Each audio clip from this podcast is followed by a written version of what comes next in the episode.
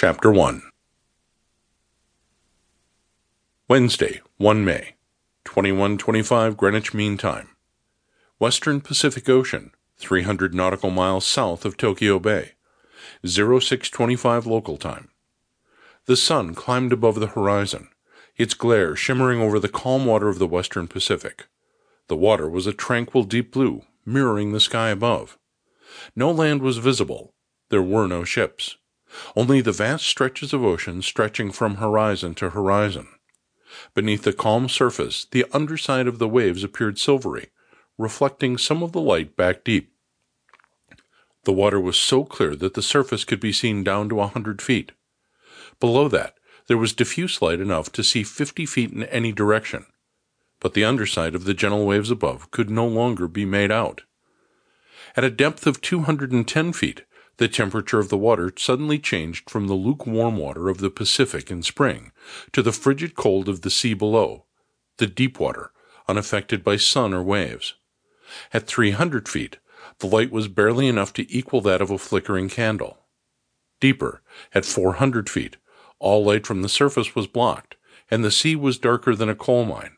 At 500 feet, the water temperature was a fraction of a degree above freezing, the sun above no longer a factor. At a thousand feet, the weight of the water above caused the pressure to be 30 times atmospheric pressure, enough to crush all but the most primitive life forms. Here the water was undisturbed by currents, fish, sound, or light. It was a world more dead, more hostile than the surface of the moon. The nuclear submarine cruising at this depth was invisible. No light to show the 360 foot length of her hull.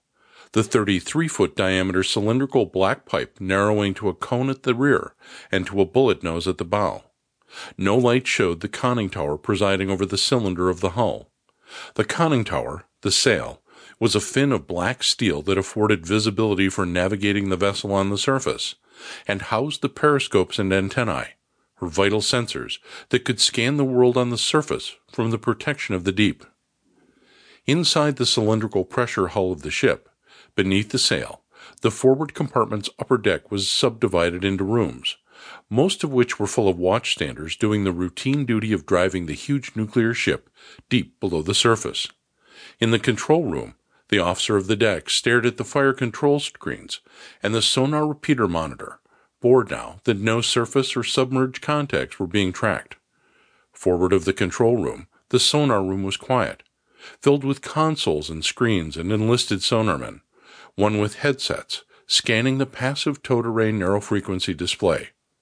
The radio room and ESM room were empty, both of them unused unless the ship was at periscope depth. One deck below, in the middle level, the crew's mess was half filled with enlisted men eating traditional bacon and eggs breakfast, their eyes heavy from six hours of watch standing through the middle of the night, the midwatch. In the neighboring galley, cooks were finishing the last servings of breakfast, cleaning up and preparing for a lunch of sliders, hamburgers so greasy they were known to slide down the throat. On the starboard side of the middle level, officers' country was quiet. The staterooms were empty. The officers' wardroom, which doubled as a conference room, office, movie screening room, and dining room, was crowded with men, some officers, some senior enlisted chiefs, and petty officers. Most were dressed in blue cotton coveralls, There were silver or gold submariners' dolphin pins above their left breast pockets, all of them wearing sneakers or crepe soled shoes for ship silence.